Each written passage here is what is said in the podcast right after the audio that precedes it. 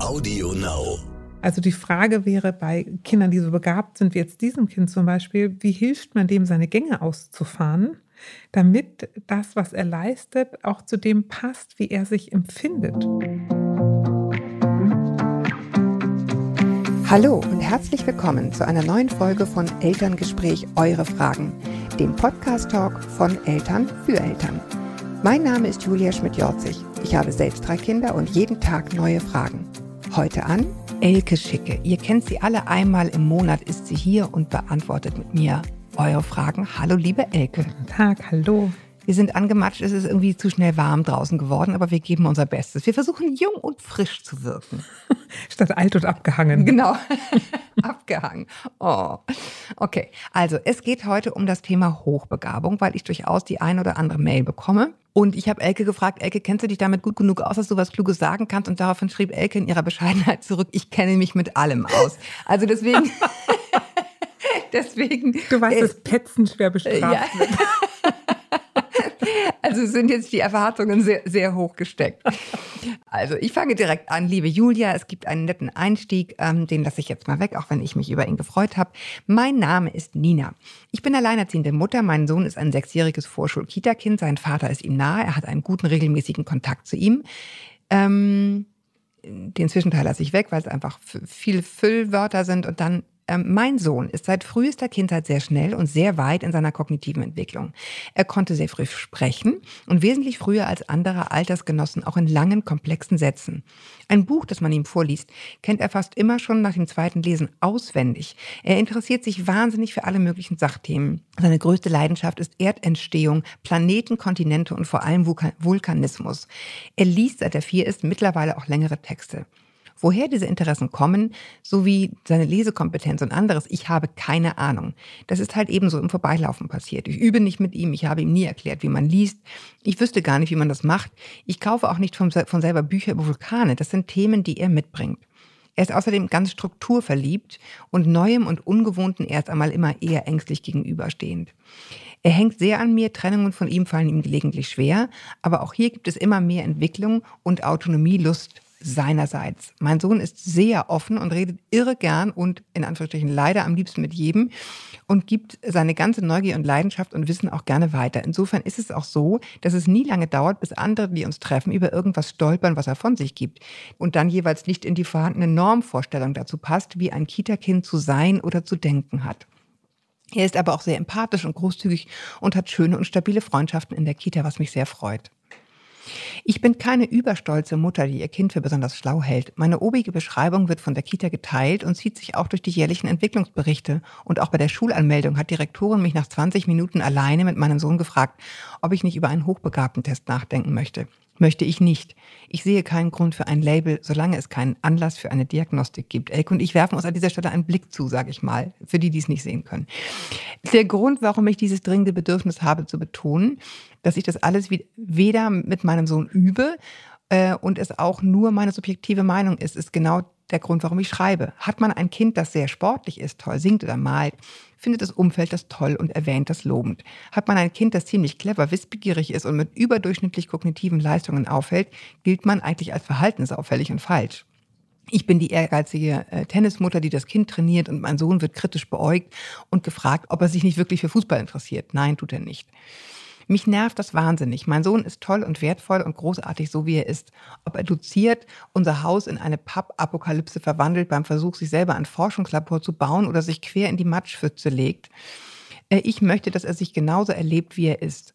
Und ich habe absolut keine Lust mehr, mir ungebetene Kommentare anzuhören und in meiner Mutterschaft bewertet zu werden. Ich mache mir Sorgen, was die kommende Einschulung angeht. Wird er in, einer ganz, in einem ganz fremden Verbund ebenso eintauchen können wie jetzt in die Kita-Gruppe voller Kinder und so weiter. Nee, und so weiter. Die Schulleiterin hat sofort Überspringen ins Spiel gebracht. Genau, hat sofort Überspringen ins Spiel gebracht. Was ist, wenn das auf uns zukommt? Wie werden die ersten Monate für ihn sein, wenn er in einem Unterricht sitzt, in dem er das ABC gelehrt wird, wird er, glaube ich, nicht wissen, was er das soll. Mhm. Darf ich mal was sagen? Ja. Als erstes. Mein Gefühl ist, dass diese Mutter ganz schön Angst vor der Verantwortung hat, die das mit sich bringt. Ähm, und das ist auch eine Aufgabe. Aber ich glaube, es ist hier eher ein Thema, wie sie das eigentlich findet. Also sie sagt oder sie schreibt, sie findet es toll, wie er das macht und sie findet ihn super, aber irgendwie lese ich trotzdem was anderes raus. Also nicht, dass sie ihn nicht toll findet. Natürlich liebt sie ihn und findet ihn toll. Und vielleicht würde sie sich auch wünschen, dass sie es eindeutig toll findet. Aber ich glaube, sie hat auch Respekt vor der Aufgabe. Das lese ich da raus. Was ich rauslese, ist, dass sie bocke nervt ist davon, dass Leute es ständig kommentieren und äh, scheinbar komisch finden. Hm. Und, und sie das Gefühl hat, in eine Ecke gestellt zu werden von einer über, äh, überengagierten Mutter, die da so einen, einen Zuchthengst irgendwie bebrütet. Genau, und aber sowas stört einen doch nur, wenn man, wenn man nicht selber irgendwie auch nicht ganz klar mit dem Thema ist. Oder, oder ist das irgendwie ein äh, naives, naives Theorem sozusagen? Ich glaube schon. Ich habe also, was ist das? Die ist mit ihrem Kind ganz ganz glücklich und der macht lauter coole Sachen, die seinem Alter voraus sind. Und andere Leute beäugen ihn oder sie und sagen, na, was stimmt denn bei euch nicht? Hat deine Mutter, übt die nachts um zehn noch mit dir Buchstaben oder mhm. was ist da los? Haben wir da so einen kleinen Einstein, der glaubt, er sei was Besseres oder die Mutter, die überstolz mit ihm angibt? Also irgendwie scheint sie auf negative Rückmeldungen zu stoßen und nicht einfach mhm. nur auf, wow, du kannst aber schön malen. Also es scheinen wenig Leute zu sagen, wow, du bist aber echt ein cleveres Büschlein. Und ich glaube, darüber wundere ich mich. Wie, wie kommt es, dass, jetzt mal, wenn, wenn ich solche Kinder treffe, dann finde ich das immer hochgradig erfreulich und sage, das ist ja cool, was du alles kannst. Nee, das glaube ich, das glaube ich ihr aufs Wort, dass das genau so ist. Ich glaube, das ist ein deutsches Phänomen, wenn ich das mal sagen darf. Ja? Ja, also so diese, diese Eliten, äh, sozusagen Missgunst und Besonderheit und, also ich will noch gar nicht mal sagen Diversität oder irgendwie sowas, sondern einfach nur, da ist jemand richtig, richtig gut in was, da verdient jemand richtig viel Geld, da ist jemand richtig reich geworden mit einer guten Idee, ist immer so ein bisschen, na, na, das hättest du in Amerika in dem Sinne so nicht, glaube ich. Das ist hier irgendwie anders. Das glaube ich ihr aufs Wort. Und ich glaube, neben allem, was ich eingangs gesagt habe, glaube ich, dass das wahnsinnig nervt mein einziger Rat wäre, und ich bin keine Expertin und, und sage nicht wie du, ich weiß alles. Nein, ist, ist wirklich, das wird natürlich weniger in einer Umgebung, in der alle Kinder so sind. Ne? Also wenn du eine Umgebung hast mit Eltern, die das gleiche Phänomen haben, Kinder, übrigens auch für das Kind nicht unwichtig, je älter es wird, die, die sich für dieselben Dinge interessieren, die dieselben Dinge spannend finden, die dieselben Sachen ausprobieren, mit denen er sich auf seinem Niveau unterhalten kann. Ich würde ihm das nicht vorenthalten wenn es die Chance dazu gibt. Das ist, glaube ich, eine ziemliche Reise. Ich weiß, dass irgendwie mein, mein Ex-Freund hat, glaube ich, ohne Witz vier hochbegabte Kinder gekriegt. Ich habe gesagt, Mist. Aber das ist eine echte Aufgabe gewesen, weil das ist nicht leicht an einer normalen Schule. Die waren dann nachher alle auf irgendwelchen Mathe-Internaten. Wahnsinn eigentlich weil es eben echt ein, ein, Job ist, so einem Kind dann auch Futter zu geben. Ähm, aber ich glaube, man sollte das annehmen und, und, und äh, sich selber und das Kind in eine Umgebung bringen. Also jetzt vielleicht noch nicht mit sechs, aber wenn man merkt, so der zieht jetzt einfach so ab, der könnte praktisch mit 17 auf die Uni, dann sollte er da auch hin. Ich mache mir über den überhaupt keine Sorgen, denn was sie schreibt ist, ähm, er ist ein fröhlicher, energievoller, lebensbejahender Junge. Ähm, er ist empathisch, großzügig und hat schöne und stabile Freundschaften in der Kita. Mhm. Punkt. Und, ja, und gut und äh, absolut. Äh, jetzt mhm. die andere, also wenn wir können uns gleich über die Frage von Klasse überspringen unterhalten. Ja, genau, das ist Aber ja richtig viel über Vulkane zu wissen und voll toll schon lesen zu können, ist erstmal kein Makel. Das ist genauso toll wie richtig schön singen können und richtig hoch springen können. Jeder kann was. Und das ist super. Und du kannst das. Und das ist super. Punkt. Naja, sie hat ja schon geschrieben, ähm, also sie hat offenbar viel gelesen, das habe ich daraus gelesen, mhm. weil sie ja schreibt, er liebt Ordnung, also hat sie vielleicht auch schon geguckt, geht das schon in eine autistische Richtung? Also offen, also mhm. das lese ich daraus, ne? dass sie viel gelesen mhm. hat und geguckt hat, sind da irgendwelche Symptome, über die ich mir Sorgen machen muss. Deswegen betont sie, er hat gute soziale Kontakte. Sie betont, er mag gerne Ordnung, weil sie das auch für sich so ein bisschen ausloten muss. Ist das noch normal? Muss ich jetzt irgendwie was machen? Ich finde, ein guter Gradmesser, und das hat sie hier auch Gott sei Dank erwähnt, ist, dass alle anderen auch sagen, oha, der ist fix. Da müssen wir mal gucken, wie wir das managen. So. Also damit meine ich jetzt nicht die doofen Leute, die sagen, na, also das ist aber ein Klugscheißer, sondern die mhm. Schulleiterin, die durchaus mit Sicherheit Erfahrung hat und sagt, da müssen wir gucken, wie wir dem gerecht werden. Richtig. So, ich will mal was zu Hochbegabung sagen. Was ja, bitte, ich meine, darüber reden ja, wir hier gerade. Was mich, was mich eben, wenn, immer wenn so wundert, alle Leute tun immer so, als ob es ein ähm, Makel ist. Ein, nee, einen qualitativen Sprung gibt. Von du und ich sind normal. Und, und wenn man hochbegabt ist, dann ist ganz was anderes. So ist es ja nicht. Also, sondern es ist, äh, Intelligenz verteilt sich kontinuierlich. Das heißt, es, da sind keine wesentlichen Sprünge drin von das eine ist rot und dann ist auf einmal grün. Sondern es ist sagen wir, es geht von hellrosa bis zu dunkelrot durch, mit allen Unterschieden, die da drin sind, mit einer höheren Affinität, sage ich mal, zu Mathe oder zu Sprachen oder zu Logik oder zu Zusammenhängen. Das ist ein sehr breites Feld und Intelligenz setzt sich ja zusammen aus, was kann ich sprachlich, was kann ich mit, mit Zahlen und Nummern anfangen, was kann ich ähm, in Zusammenhängen finden, wo ist Logik, wo, also das sind sehr unterschiedliche Intelligenzkonzepte, die es gibt. So. Aber generell kann man sagen, Hochbegabte zeichnen sich durch großes Lebensglück aus.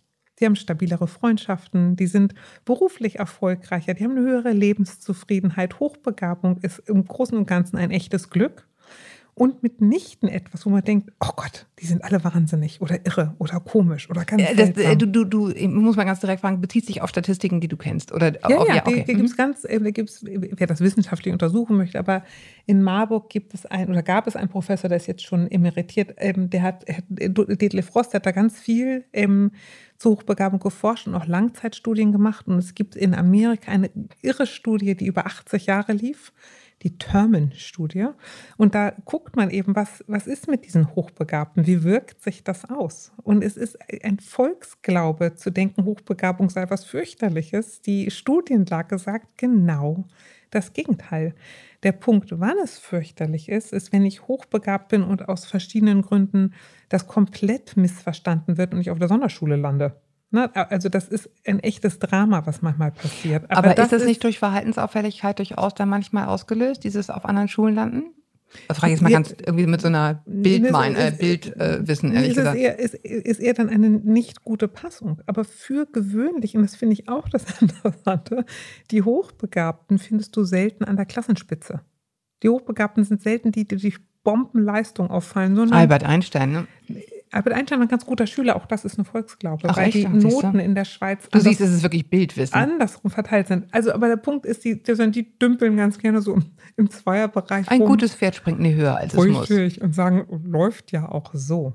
Was hochbegabte Mama, was schwierig für die ist, dass ihnen die Dinge so in den Schoß fallen und die dann mal so ein Hochstapler-Syndrom entwickeln und denken, das kann nicht toll sein, weil es mich nichts gekostet hat. Mhm. Und, und wenn ich sehe, alle anderen schuften so doll und kriegen eine Eins und ich mache das so und kriege eine Zwei, hm, ich scheine geschummelt zu haben, zu Unrecht gut bewertet worden zu sein. Also die Frage wäre bei Kindern, die so begabt sind wie jetzt diesem Kind zum Beispiel, wie hilft man dem, seine Gänge auszufahren? damit das, was er leistet, auch zu dem passt, wie er sich empfindet. Denn die kommen oft gut durch die Grundschule und noch gut in die fünfte, sechste, aber auch Hochbegabte müssen irgendwann anfangen, sich auf den Hosenboden zu setzen. Genau, und das sind sie halt nicht gewohnt. Aber ich meine, lass uns bitte mal bei der mhm. Grundschule anfangen. Ja? Wir fangen mal bei der Grundschule genau, weil was beim Klasse früher einschulen oder genau. ne, so. Das ist nämlich weniger eine Frage der Intelligenz, ehrlich gesagt, sondern vielmehr eine Frage der emotionalen und sozialen Kompetenz. Mhm. Und und, und, Schule soll ja nicht nur Wissen in den Kopf stopfen, sondern mich auch als Mensch bilden. Und jetzt, die, die beschreibt ihren Sohn ja, die Mutter, als einen ganz netten kleinen Flitzer. So.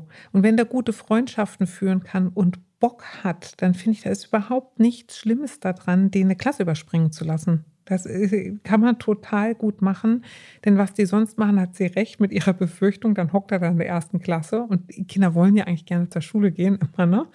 Und langweilt sich von Tag 1 mm. an zu Tode. Wenn jetzt, es wär, müsste man mit der Schule besprechen, gibt Schulen, die sind da total gut in der Lage, mit umzugehen und machen den einfach zum Co-Lehrer und sagen, das ist super, dass du das schon alles kannst.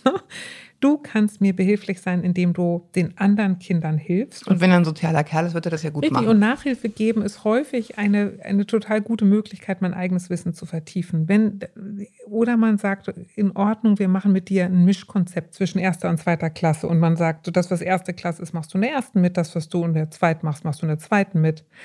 gibt auch Schulen, die haben zum Beispiel so jahrgangsübergreifenden Unterricht. Also die Frage mhm. wäre, was für eine Schule und ich würde da mit der Schule sprechen und was bieten sie an? Und ich glaube, Kinder, äh, die Frage ist immer, wie, wie viel Brimborium macht man drum? Oder sagt man einfach, ja, ist so. Und, und genauso wie die Kinder, die viel können, etwas Besonderes bekommen, bekommen auch die Kinder, die etwas nicht so gut können, kriegen ja auch Förderunterricht nachmittags oder werden aus dem Unterricht rausgenommen und gehen in die Rechtschreibförderung oder weiß der Geier was. Ich finde, da braucht man, so ist es halt. Und eine ja, gute Schule wird den, den Anforderungen gerecht, die ein Kind nun mal so hat. Vom Tempo und der Frage von wie viel förder ich, ich würde das Tempo den Kindern überlassen. Und wenn der Bock auf Vulkane hat, dann kann man sich da doch Bücher zu besorgen und das zusammen angucken. Äh, warum ja, es gibt ja nachher auch ne? so Programme, ne? Also äh, mein Sohn war da aber auch mal sehr kurzzeitig drin. nee, also der hat überhaupt keinen Bock. Ja. Ne, der ist irgendwie vorgeschlagen worden und hat einfach überhaupt keinen Bock auf Eben. irgendwelche äh, Schreibkurse oder Eben. keine Ahnung. Und dann war es auch wieder erledigt, so fertig. Genau, das darf man vielleicht zur Hochbegabung auch nochmal sagen. Bloß weil jemand richtig begabt ist, heißt das nicht, und das finde ich manchmal das Nervige an Schule, Schule begegnet Hochbegabung immer mit noch mehr Matheaufgaben. Ja, ja. einfach mehr, genau, das Richtig. ist halt auch ätzend. Und, und, und, das heißt überhaupt nicht, dass die Lust haben, sich immerzu mit noch mehr Mathe zu beschäftigen. Ich glaube, man tut diesen begabten Kindern einen Gefallen, zu gucken, was, was macht dir Freude und dem nachzugehen. Und ich kann wahnsinnig begabt sein und möchte aber einfach den ganzen Tag Lego spielen oder backen. Ich muss nicht, ne, bloß ja, ja, genau. weil mein Kopf das hergibt. Also mal, bloß weil mein Körper der Körper einer Sportlerin ist, muss ich nicht zu Olympia, sondern kann ich trotzdem häkeln. Also die Orientierung aufs Kind zu legen, was willst du? Was genau, aber das, dazu Spaß? zählt eben auch, in der ersten Klasse zu merken, oha, der verliert ja gerade richtig, richtig, den Bock aufs Lernen, weil das so langweilig ist. Richtig. Dann muss man schon was unternehmen. Ich bin ein bisschen gestolpert über dieses, ähm, einen hochbegabten Test will ich nicht machen. Wo ich mir denke, warum denn nicht? Ja. Also Warum nicht? Ist Man sagt denn doch, also ist, naja. ist, eh nicht so wahnsinnig, also nach meinem Gefühl nicht so unfassbar aussagekräftig. Also man weiß es dann, man weiß es ein bisschen genauer. Ähm, warum nicht? Was spricht dagegen? Na, ich glaube, die Mutter hat ja große Angst vor diesem Label. Und dann, dann hat er ein Label und dann gucken die Leute uns an und dann wird was erwartet und dann stehen wir irgendwie als komisch und besonders da. Und dann würde ich sagen, der, der Junge scheint auch besonders zu sein. Das ist doch toll. Und ich finde, da darf man auch, also A, darf man stolz sein, B, darf man glücklich darüber sein und C, darf man sagen, ja, bei uns ist das so und äh, dafür geht dein Kind zum Superturnen oder dein Kind malt, was soll's. Nochmal, jeder kann was. Und ich bin, also mit Neid habe ich nun ehrlich gesagt überhaupt kein Thema und Geschäft. Wenn andere Leute meinen, sie müssten neidisch oder kiebig sein, dann ist das äh, mit deren Charakterdelle. Da braucht die Mutter sich nicht von aufhalten lassen. Und, ähm, und das Kind braucht sich damit überhaupt nicht verstecken. Und ich sage, ich denke gerade an den Freund von, von meiner Tochter, also einen Schulfreund, der irrwitzig schlau ist. Da haben alle in der Klasse was von. ne? und, ja. und die finden und die lieben das, dass der so schlau ist und sind da ganz begeistert von ihm und erzählen tolle Sachen über was der schon wieder kann und hat dem Mathelehrer was erklärt. Oh und, Gott, wie schrecklich der arme ne? Mathelehrer. Ja, aber dies, da ist eine große Mitfreude drin und gar nicht die Kinder, also die Mitschüler fühlen sich überhaupt nicht bedroht davon, sondern finden das äh, toll. Und insofern ist die Frage, wie gehen wir als Familie damit um und sagen wir, Mensch, das ist ein Schmuckstück oder wie meine Mutter immer zu meinem Sohn sagt, du bist sehr klug, das ist ein Geschenk vom lieben Gott und du musst es für die Gesellschaft nutzen, nicht nur für dich alleine. Das finde ich immer ganz niedlich. Mhm. Ne? Also ich würde eher sagen, liebe Mama, sei doch froh, das ist toll. Guck, welche Möglichkeiten sich ergeben. Hab da keine Angst vor. Und wenn dein Junge sagt, nun hat er Lust, alles über Schönheitschirurgie zu lernen, dann ab in die Bibliothek Bücher holen. Ja. Genau. Und ich Schule, aber da hast du nochmal recht, das wollte ich doch nochmal sagen, mhm. zur Schule. Viele Schulen schreiben sich auf die Fahnen, sie hätten eine Hochbegabtenförderung. Ich habe hier zumindest in Hamburg sehr selten wirklich gute Hochbegabtenförderung gesehen, weil mhm. Schule eben auch immer nur denkt wie Schule. Und ich glaube, gute Hochbegabtenförderung ist sowas wie beim NABU mitzumachen, sowas wie gut, gut den Haushalt führen zu können, zu den Pfadfindern zu gehen, Sowas, alles, was mich in der. Kann es auch sein, ne? wenn es Richtig. das Kind wirklich interessiert, das genau. ist das Entscheidende. Ich fand das mit dem Körper, mit dem, mit dem Sportlerkörper ein sehr gutes Beispiel. Man muss dann nicht zu Olympia gehen, man kann auch trotzdem häkeln. Ja, aber wie gesagt, ich glaube, es kommt, es kann der Punkt kommen, das kann ich schon mal ein bisschen äh, sozusagen spoilern. Mhm. An dem man sagen muss, vielleicht muss es dann irgendwann mal eine andere Schule sein, wo das, mhm. wo man unter seinesgleichen ist. Aber Keine da, Angst aber davor. Aber da will ich nochmal sagen, weißt du, das gilt nicht für nur jeden. für Hochbegabte, auch nicht für jeden Hoch, jede Hochbegabte, sondern das gilt auch für Kinder, die richtig Lust am Lernen haben und total Bock haben. Also sag ich mal akademisch, der mittlere Intelligenzquotient, ne, der, der liegt so bei 100. Man kann sich Intelligenz vorstellen wie eine Glocke.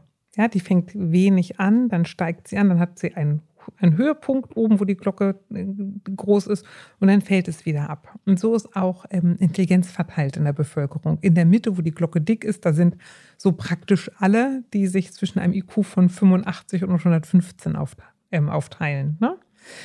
Unter 85 gibt es immer weniger und über 115 gibt es auch immer weniger, bis es nach hinten hin so ausläuft. Und dann gibt es ganz, ganz, ganz wenige, die einen IQ von, keine Ahnung, mehr als 150 haben. Das ist dann auch irgendwann gar nicht mehr so gut messbar.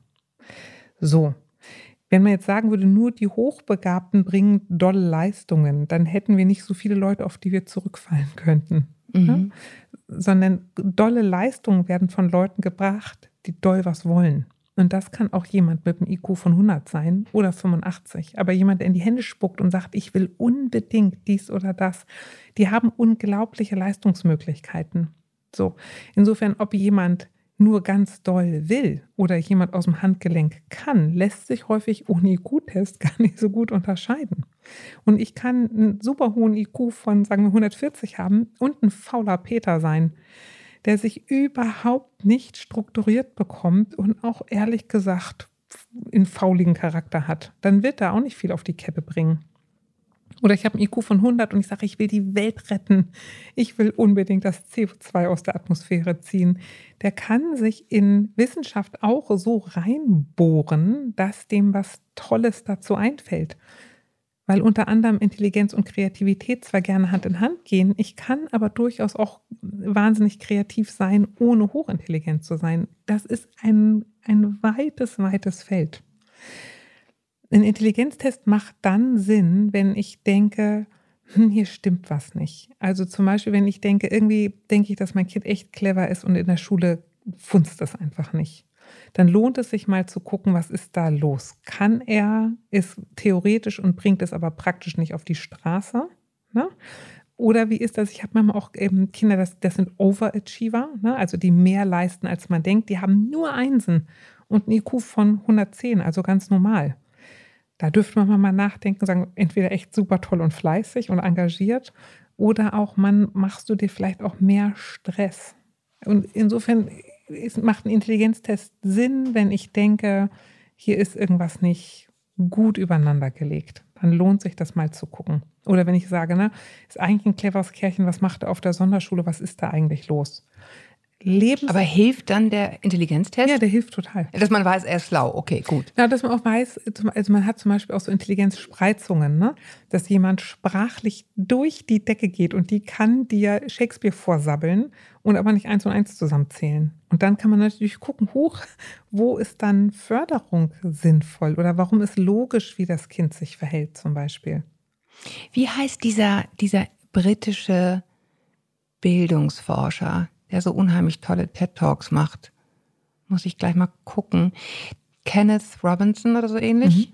Ähm, und der erzählte in einem TED-Talk von einem Mädchen, das bei einem Psychologen vorstellig wurde, was, was einfach nicht zu bändigen war in der Schule. Obwohl die Mutter eigentlich fand, das Mädchen ist völlig in Ordnung, aber mhm. es war halt sozusagen, äh, hieß verhaltensauffällig. Mhm. Dann hat dieser Mann also die Mutter rausgeschickt und ähm, sie dann irgendwann wieder reingeholt und, äh, und er hat es dann auf Englisch gesagt, weil er eben Brite ist she's, she's quite okay, she's just a dancer. Und am Ende des Tages war sie eine der weltbesten Musical-Produzentinnen mhm. überhaupt. Mhm. Und in der Tat, she was just a dancer. Mhm. Also sie war einfach nur am falschen Ort. Und das finde ich eine unheimlich schöne Geschichte. Ja. Also äh, was das untermauert sozusagen, was du, was du gerade gesagt hast. Es kommt auch auf die Umgebung an, welche Dinge dann wichtig sind und welche Dinge, äh, worin das Kind intelligent ist. Zum einen und zum anderen will ich mal sagen, erstaunlich häufig steht die Schule im Weg der Intelligenz. Also, ist auch sehr meine Erfahrung. Naja, aber ganz, ganz ehrlich, äh, Schule, Nein, ist häufig so nicht, nicht, Schule ist häufig nicht sehr kindgerecht. Und Und Intelligenz kommt insbesondere, liebe Mütter von Jungs, ne? Mama auch erst viel später ins Rollen. Und Mama hat man Kinder, die sind, oder auch junge Erwachsene, 18, 19, 20 und da geht auf oben, ein, äh, oben auf einmal eine Klappe auf und die können was und die verstehen was und es läuft. Und ich will mal sagen, ich, ich bin schon leidlich klug, darf man sagen. Ne? Mathe war mir ewig oh versperrt. Gott, hör bitte es auf. war mir wirklich ewig versperrt. Und im Studium, da war ich ja schon Mitte 20, da ging das auf einmal echt ganz gut. Also ich bin 47 und muss bis heute meinen Mann anrufen, wenn 15 Prozent von irgendwas ausgerechnet werden muss. Also manchmal geht es auch nie naja, vorbei. Weil, weißt du, es ist, äh, also Intelligenz wächst auch übers Lebensalter und Intelligenz wächst auch mit unseren Anforderungen. Also wo kann Klar, ich, wo, wo es dich interessiert auch, ne? Statistik in Psychologie. Ist, glaube ich, bei dir auch ein gutes Beispiel. Ja, Irgendwann macht man es dann, weil es einfach dazu gehört. Genau, Schulerfolg ist kein, nicht, also Intelligenz ist ein guter Vorhersagewert für guten Schulerfolg. Guter Schulerfolg hat nicht immer etwas mit Intelligenz zu tun. Und mit Lebenserfolg auch nicht unbedingt, ne? Also das naja, im, im Prinzip schon. Also Intelligenz ist ein sehr guter Vorhersagewert. Nee, ich meine, der Schulerfolg. Ja. Der Schulerfolg genau. ist nicht unbedingt gleichzusetzen mit Lebenserfolg, genau. wie ja viele, viele Biografien uns beweisen. Genau. Also was ich nochmal zurück zu Intelligenz und den Intelligenzwerten, das lohnt sich mitunter einen Intelligenztest zu machen. Es lohnt sich, die nicht aus Prestigegründen zu machen, um, um praktisch eine Urkunde an die Wand zu batschen, wo drauf steht, sie hatte einen IQ von 145. Ich finde, eine Urkunde ist, sie hat auch was draus gemacht. Ja, Nächste Mail. Ja. also es geht auch hier um, um Hochintelligenz. Unser Sohn ist zweieinhalb Jahre einem selbst kommen die eigenen Kinder ja meist relativ normal vor, vor allem wenn man im privaten Umfeld sehr viele Gleichaltrige hat. Als unser Sohn aber ungefähr anderthalb war, wurde uns auch von außen immer wieder rückgemeldet, dass er schon so weit sei. Er konnte mit anderthalb alle Farben erkennen und benennen, sogar in Hell- und Dunkelschattierung und das lässt schon darauf schließen. Auch insgesamt hatte er zu dem Zeitpunkt schon einen sehr großen Wortschatz. In dem Alter begann er auch sich für die Zahlen der Uhr zu interessieren. Mit nicht einmal zwei Jahren konnte er die Zahlen von eins bis zehn in der richtigen Reihenfolge aufsagen und auch die Zeichen dazu erkennen. Überall, wo er Zahlen gesehen hat, hat er sie richtig benannt. Inzwischen macht er dasselbe mit Buchstaben. Er weiß, mit welchen Buchstaben die Vornamen seiner Großeltern anfangen und so weiter. Sprachlich ist er schätzungsweise auf dem Niveau eines drei- bis vierjährigen, spricht in Haupt- und Nebensätzen. Sein Wortschatz ist für mich nicht mehr schätzbar, weil mir kein alltägliches Wort einfällt, das er nicht kennt. Und wenn er ein Wort doch nicht kennt, dann fragt er Mama, was ist ein Schreck, eine Kirmes, ein Bürger und so weiter. Er kann jedes erdenkliche Lied auswendig singen, manche schon nach dreimal Hören und hat ein wahnsinniges Erinnerungsvermögen. Sowohl seine Erzieherin in der Kita in Klammern Krippe auch als auch sein Kinderarzt sagen, dass er für sein Alter sprachlich und kognitiv überdurchschnittlich weit sei und wir das ein bisschen im Blick behalten dürfen.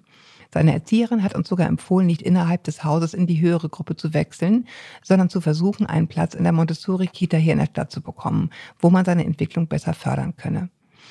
Wir haben uns schon mit dem Thema wie erhöhte Intelligenz und Hochbegabung beschäftigt und wissen auch, dass sich das alles noch verwachsen kann. Ein bisschen hoffen wir das auch. Aber was, wenn nicht? Wir sind ein bisschen unsicher, wie wir mit dieser Entwicklung umgehen sollen.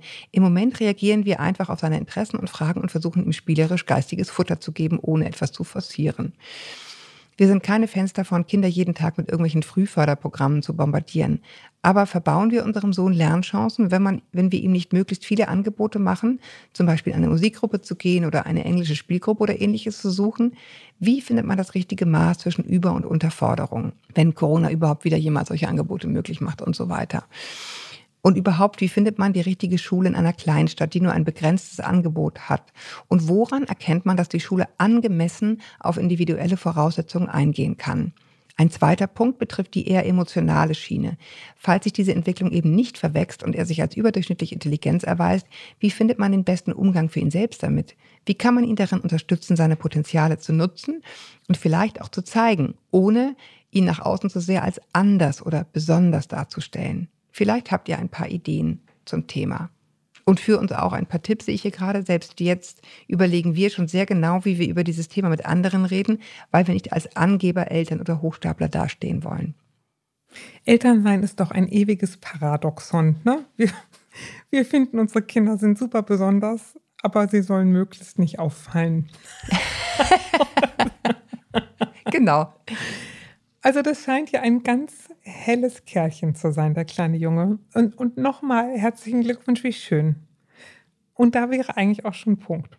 Weil die Eltern es ja scheinbar alles schon richtig machen, nämlich zu sagen, das, was dich interessiert, Das bieten wir dir. Mhm. Und wenn du sagst, du hast da und da Lust zu, und ich finde, da kann man ja ruhig mal was anbieten und sich eine Musikgruppe angucken oder sich, keine Ahnung, gibt ja so in einigen Kleinstädten so, so Forscherkreise oder so. Mhm. Warum nicht? Ich würde es auch da sehr lustorientiert gestalten und sagen, wenn du Lust hast, gehen wir gucken.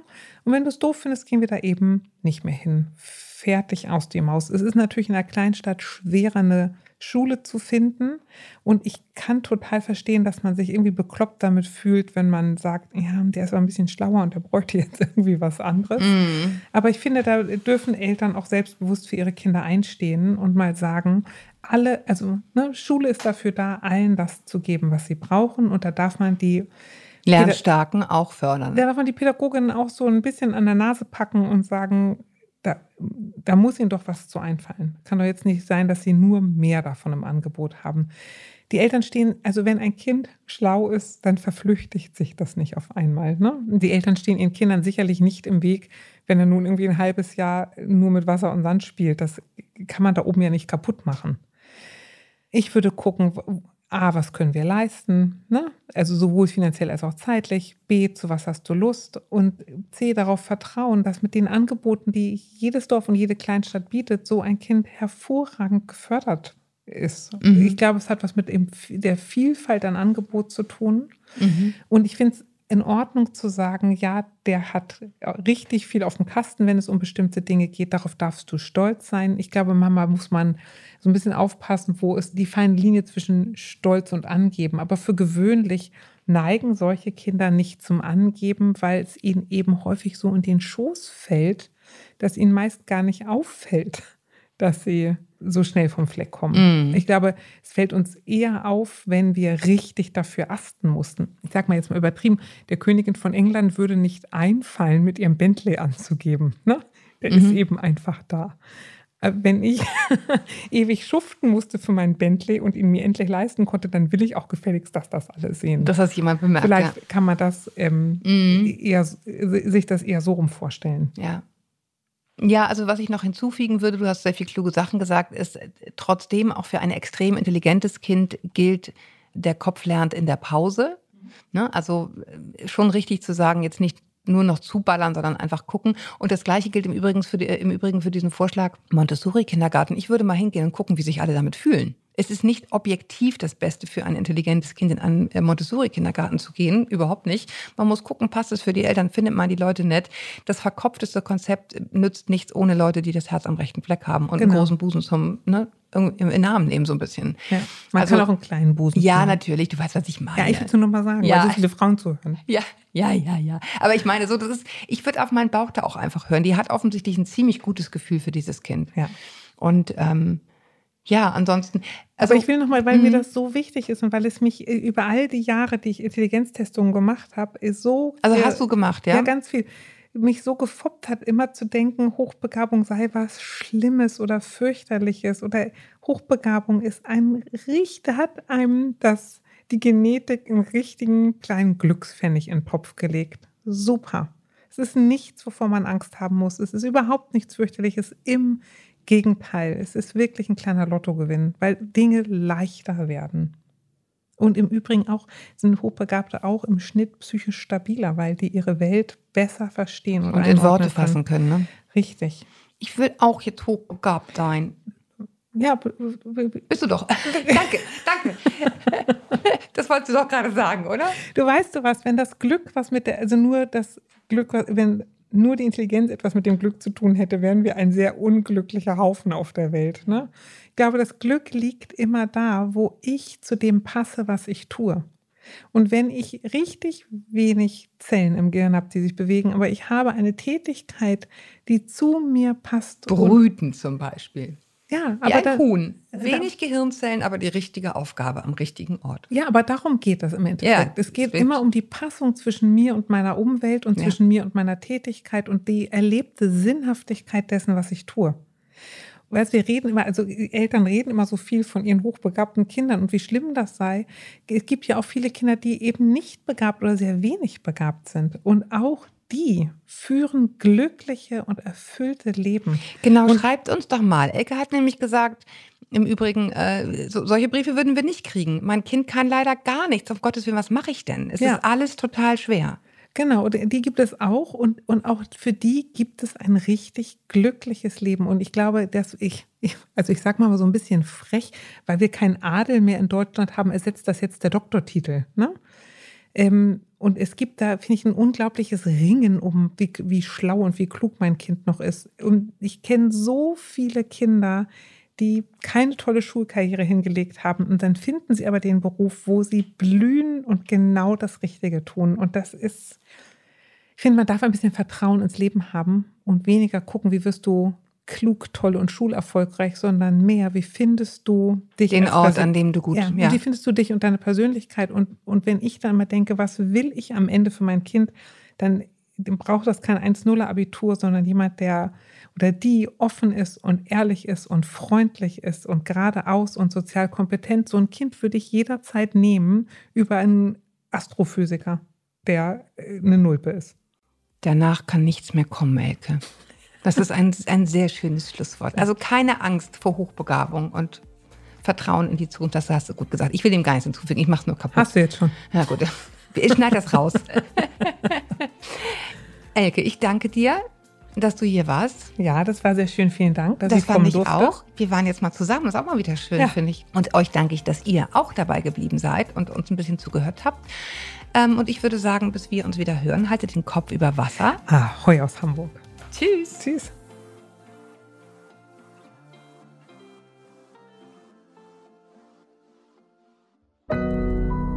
Audio Now.